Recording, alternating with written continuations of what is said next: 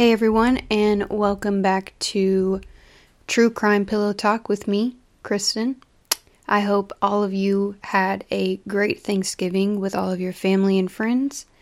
I want to start by saying thank you to everyone for sharing, liking, reviewing, and rating, listening, downloading, all of the above. My first episode um, we actually have reached a few different countries, cities, and states. Um, I didn't expect that for my first podcast episode, um, but you all helped me do that, so thank you for that. Today we'll be talking about Belle Gunness. Um, she was portrayed as a her- heroic mother at first, and then it turned into be something other than that. Um, she is actually considered a serial killer, and they believe that at first that she was dead as well with her children, but it turns out that she possibly wasn't.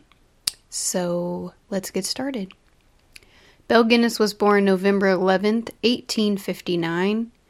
She was born in Selbu, Norway, to Paul and Berit Storsett. Her first name was Brynhild Paulsdatter Sorset, and she was one of eight children. At the age of 14, she began work for na- her neighbors on their farms by milking and herding cattle to save money so she could move stateside to New York. When she moved to New York in 1881 at age of 22, she changed her name to Belle and then proceeded to move to Chicago to join one of her sisters, Nellie. While she was in Chicago, she worked as a domestic servant and then onto a butcher's shop cutting up animal carcasses until she got married to a guy named Mads Sorsen in 1884 at the age of 25. Mads and Belle opened a candy shop, and then shortly after they opened the candy shop, their home and the candy shop burned down to the ground, and they got a large insurance payout. They had two babies in the home, and both of them died from inflammation of the large intestine, which actually comes from poisoning. Um, when both the babies died, Belle collected a large insurance payout from both children as well, but there started that started some rumors around the town um, due to the fact that no one in the town ever saw Belle pregnant. Um, they never noticed that she was pregnant or anything like that. So when they found out that two children that were living in their home passed away, they were confused. Um, where did these two children come from? How did y'all get these two children? Um, are they your children? You know, stuff like that. So there was a lot of rumors going around about that.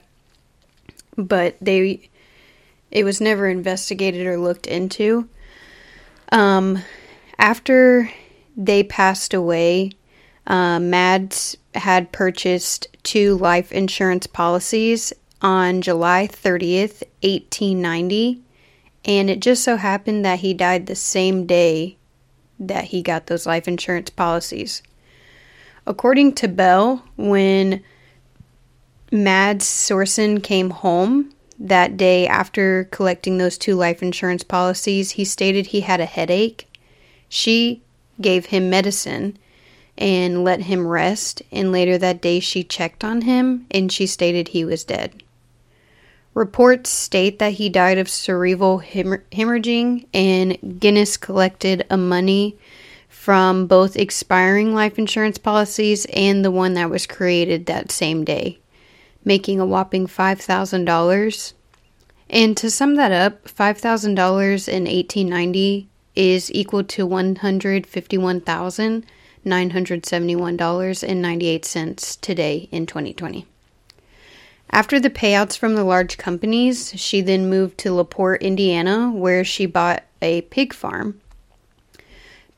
Uh, Belle moved on from Mads, obviously, after that, and she got into her second marriage, which was with Peter Gunness on April 1st, 1902. So the marriage was a joke, and that's why it was on April Fool's Day, in my opinion.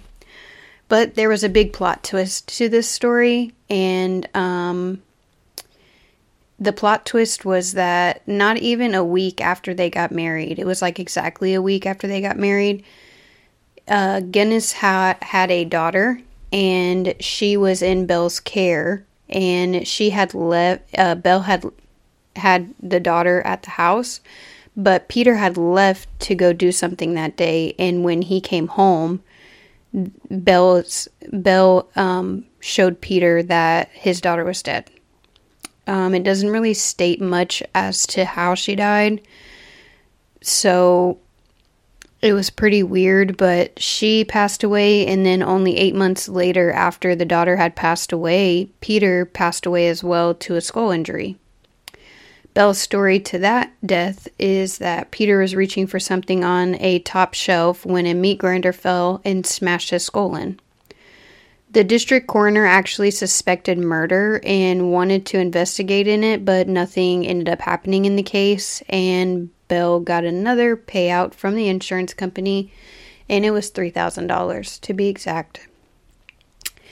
After this, this is where her disappearance start happening um, Belle places an ad um, an ad in the Chicago newspaper in 1905 for marriages. Um, and she had a few bites at it, and her first one was Harry Gurholt. He lived in Wisconsin and he moved to LaPorte for Gunness, of course, and Henry wrote his family once he got to the farm. He told his family that he liked the farm, his health was great, and he needed he needed some seed potatoes to be sent to him. So they sent all that over to him. But after that first letter, it was like the first and only letter that they had received because his family never heard from him again. The Gurholts ended up reaching out to Belle, and she actually claimed that Henry left with horse traders to Chicago and that she got to keep his trunk and fur overcoat, which was pretty weird because one, they didn't believe about the horse traders, um, and if he did do that, they feel they felt like he would reach out to them and let them know because he was a family man. Um, and they also didn't understand why he left his trunk and his fur coat because that's really all he had. Whenever he moved was his trunk with a few things in it and his fur coat which was expensive. Um, and belle just made it seem like he just left it with her. Like you know, he didn't want it or anything like that, so she just got to keep it. And so his family was a little off about that, but they didn't really investigate on it or get any further detail in regard to that. Um, in 1906, Belle actually got another answer from her ad. His name is John Moe. He was from Minnesota. They wrote each other for several months actually before Moe traveled to LaPorte, and he withdrew a large lump sum of cash to bring with him to Belle's house because that was her thing to them was you got to keep this move a secret, move from where you are, pack up all your stuff, take all the money out of your accounts, you know, collect the most money that you can collect and then come to me and you can live with me. And really she just did this to all the guys that answered her in the ads. Um once he traveled from Minnesota to LaPorte and he got there, no one ever saw Moe again. There was a carpenter who was doing work at Belle's house, and sh- he stated that he saw most trucks, most truck, and a dozen others at her home, dozen other like cars and trucks that were sitting there that really weren't hers. Um, and he just really didn't dig into it or anything like that. He was making, you know, money and stuff from doing the work around Belle's house, so he didn't question it or anything like that. It not his business, not his place is what I took from it. In 1908, her crimes came to light when her farmhouse burned to the ground, and authorities found the bodies of a headless adult woman they believed to have been Belle, and then her three children were also dead in the home.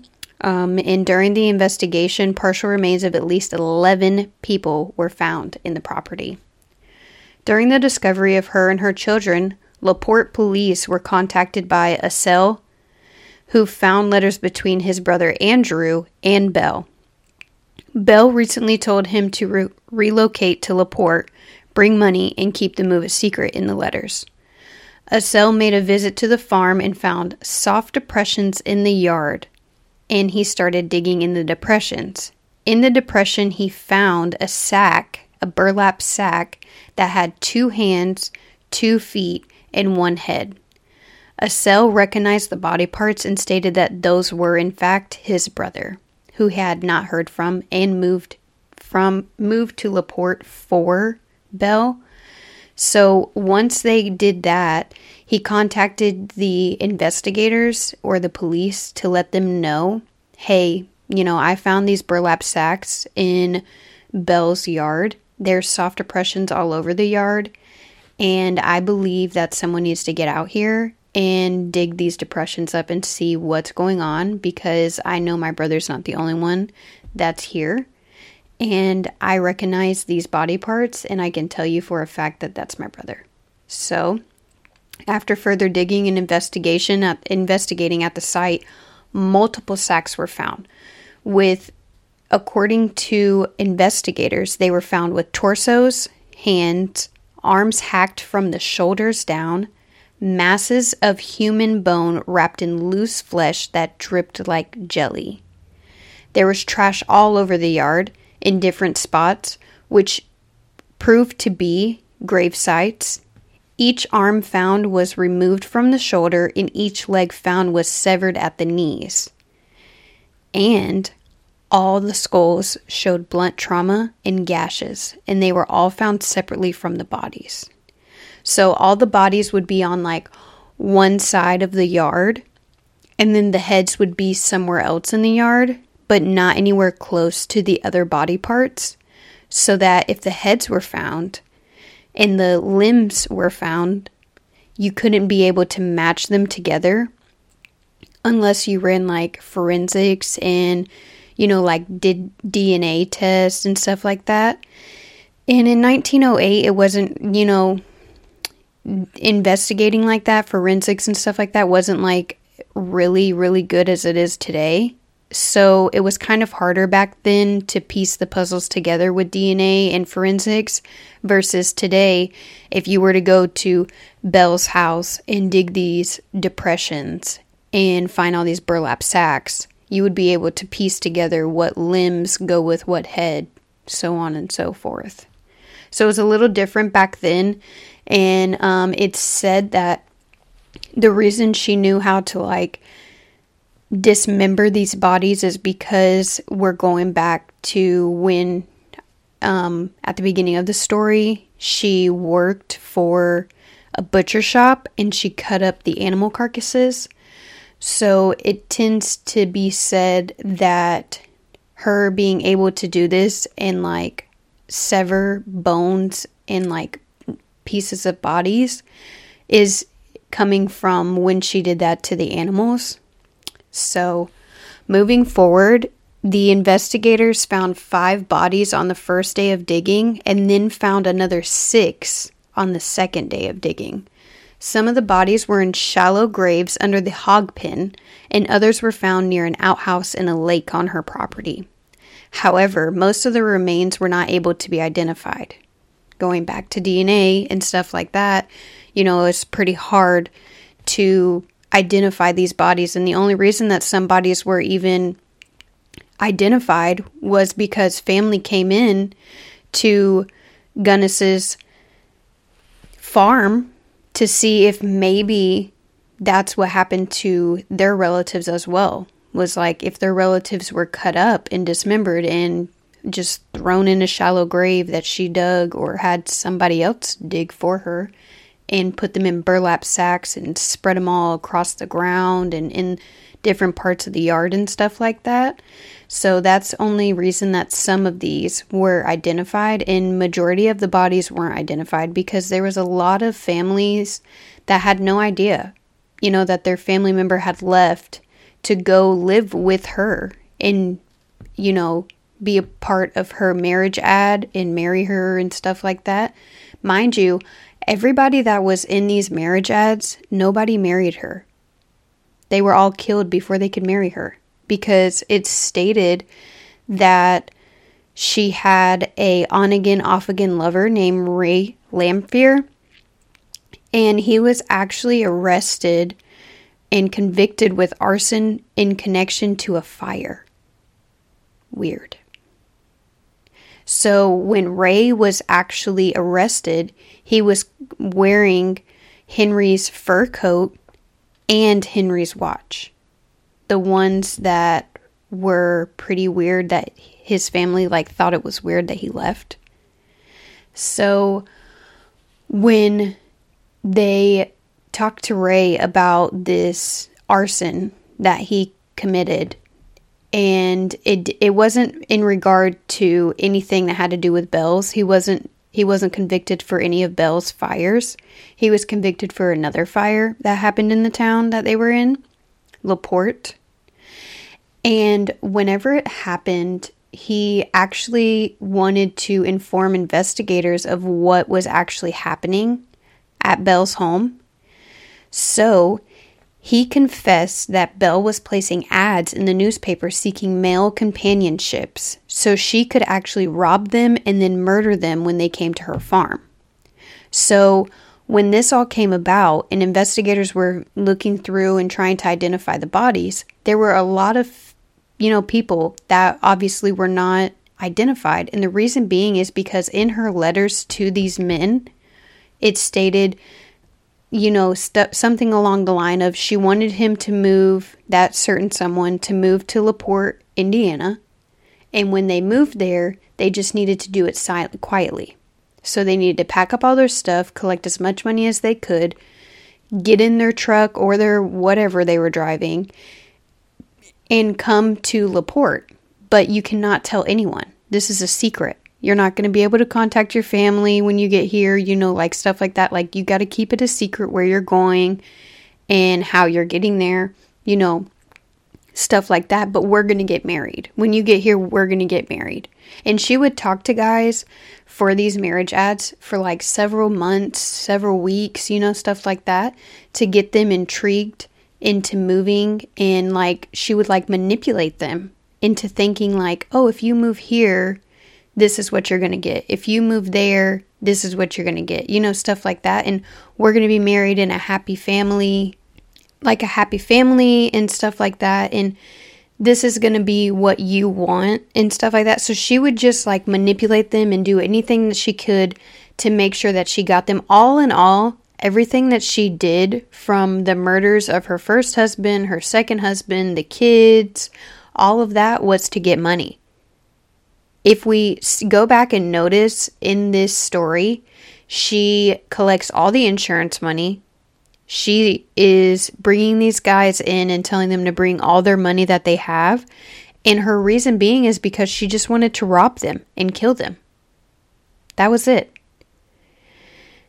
Ray actually informed investigators as well that the body they believed to that they found that they believed was Belle in her house with the kids that her own kids that she killed in this fire was actually a body that was chosen to be planted in the burned house to distract investigators while she ran away.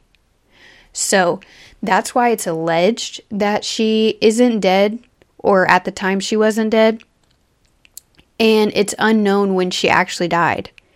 They have, like, on her biography and stuff like that, it's like that she's born November 11th, 1859, and died November, uh, sorry, April 24th, 1908, but it states unverified. And that's the reason is because Ray informs the investigators that the body that was found with a severed head actually was a body that was planted to distract investigators.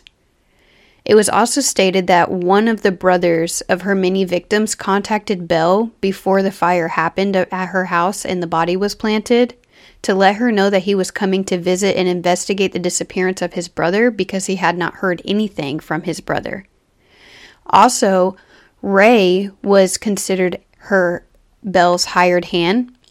Um, and she called him that because they were, in fact, obviously on again, off again lovers. So investigators believed that Ray was actually a part of all of these crimes, although he never admitted to it, and clearly Belle's not here to say he was a part of it or he did this or he did that in the killings. Because of that, you know, really they couldn't charge him on anything because of the simple fact that he is the one that came out and confessed to everything that she was doing. Because they were digging in the yard and stuff like that. And technically, Ray was considered like living at Belle's house. So it's not like he was just a handyman that came over whenever a pipe busted or something like that. No, they were sleeping together. They were technically living together and he was helping around the house and fixing things and knew all these different things about Belle and like her ads and stuff like that.